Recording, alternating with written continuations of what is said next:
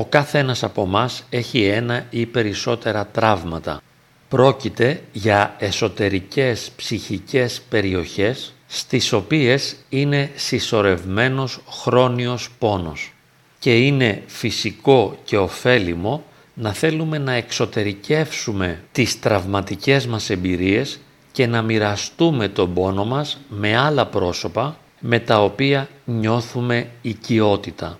Ενώ όμως είναι ιδιαίτερα ωφέλιμο να εξωτερικεύσουμε αυτό που μας πληγώνει και μας πονάει, δεν είναι ωφέλιμο το μυαλό μας να είναι επίμονα κολλημένο στα τραύματα και μάλιστα όταν συναντήσουμε ένα οικείο πρόσωπο να στρέφουμε τη συζήτηση γύρω από τα θέματα που μας πληγώνουν.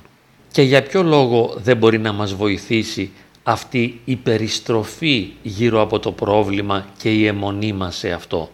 Διότι οι συχνές και επίμονες αναφορές στις περιοχές των τραυμάτων μας δεν απαλύνει τον πόνο, αλλά τον αφυπνίζει, τον ενεργοποιεί και τον κάνει περισσότερο αισθητό μέσα μας. Εάν λοιπόν υποθέσουμε ότι στο υπαρξιακό μας τοπίο υπάρχει ένα καζάνι με μαύρο ζουμί που είναι το μαύρο ζουμί από τον πόνο, από τα τραύματα και αρκετές φορές μπαίνουμε σε αυτό το καζάνι και σιγοβράζουμε, το να θέλουμε μέσα από την επικοινωνία μας με τους άλλους να εστιάσουμε στον πόνο, στα τραύματα και στα προβλήματα είναι σαν να βάζουμε και τον άλλον μέσα στο καζάνι ώστε να βράζουμε και οι δύο μαζί. Στην πραγματικότητα ο άλλος μου δίνει μια δυνατότητα και μου ανοίγει μια προοπτική ώστε να βγω έξω από το πεδίο της οδύνης, από την διάσταση των τραυμάτων, από το χώρο του πόνου. Θα μπορούσα να υπερβώ το πληγωμένο τοπίο της εαυτότητάς μου και μέσα από τη συναναστροφή μου με ένα άλλο άνθρωπο να βγω από το πεδίο της οδύνης μου και να μπω σε μια άλλη σφαίρα, να εισέλθω σε μια άλλη διάσταση, να περάσω δηλαδή από το σκοτάδι στο φως. Βέβαια, το καζάνι που βράζει έχει μαγνητικές ιδιότητες και μας ασκεί μια ιδιαίτερη έλξη. Μας τραβάει κοντά του, μας έλκει ώστε να μπούμε μέσα του και να βράσουμε. Και πολλές φορές επιτρέπουμε οι μαγνητικές ιδιότητες του καζανιού να έλξουν και τους γύρω μας. Οπότε το καζάνι έλκει και τους άλλους.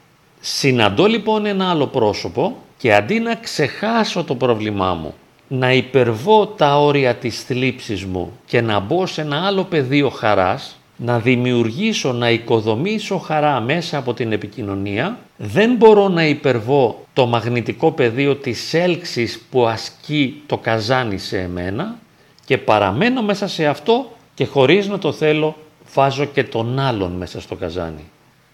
Όπως και οι σκοτεινές οπές του σύμπαντος, οι μαύρες τρύπες, οι οποίες καταπίνουν όχι μόνο πλανήτες αλλά και αστέρες, καταπίνουν και το ίδιο το φως, γι' αυτό είναι και σκοτεινές.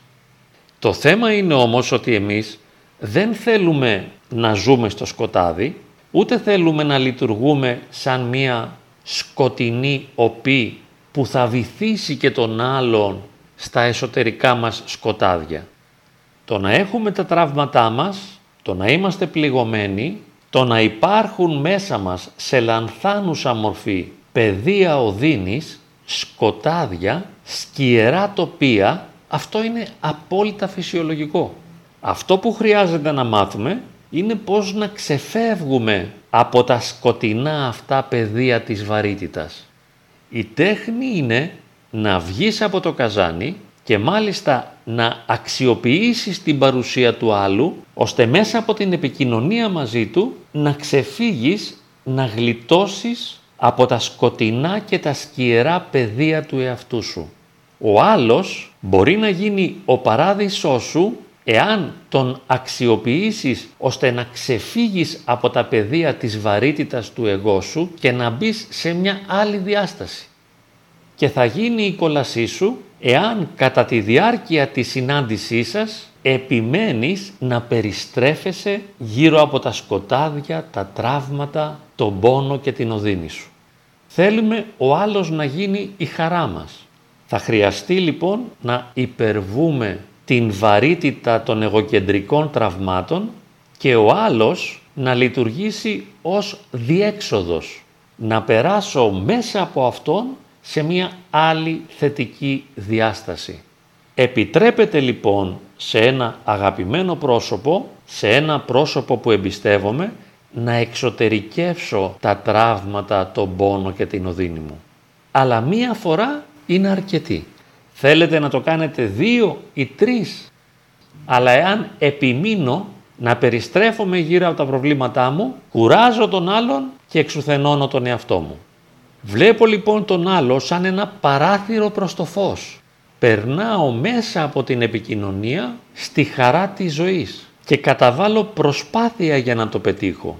Δεσμεύομαι και εμένω στη δέσμευση να παραμείνω σταθερά έξω και πέρα από τις περιοχές των τραυμάτων μου, ώστε μέσα από την διαπροσωπική επικοινωνία να οικοδομήσω χαρά για τον εαυτό μου και τον άλλον.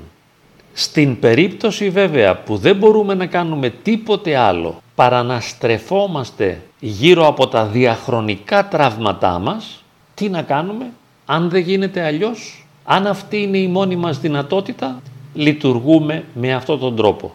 Απλά δεν αναπαυόμαστε, δεν αναπαύεται και ο άλλος δίπλα μας και είναι πιθανόν ή να μας αποφεύγει ή να εξουθενώνεται κουβαλώντας τα φορτία μας και μετέχοντας στις δικές μας σκοτεινές σκιερές περιοχές.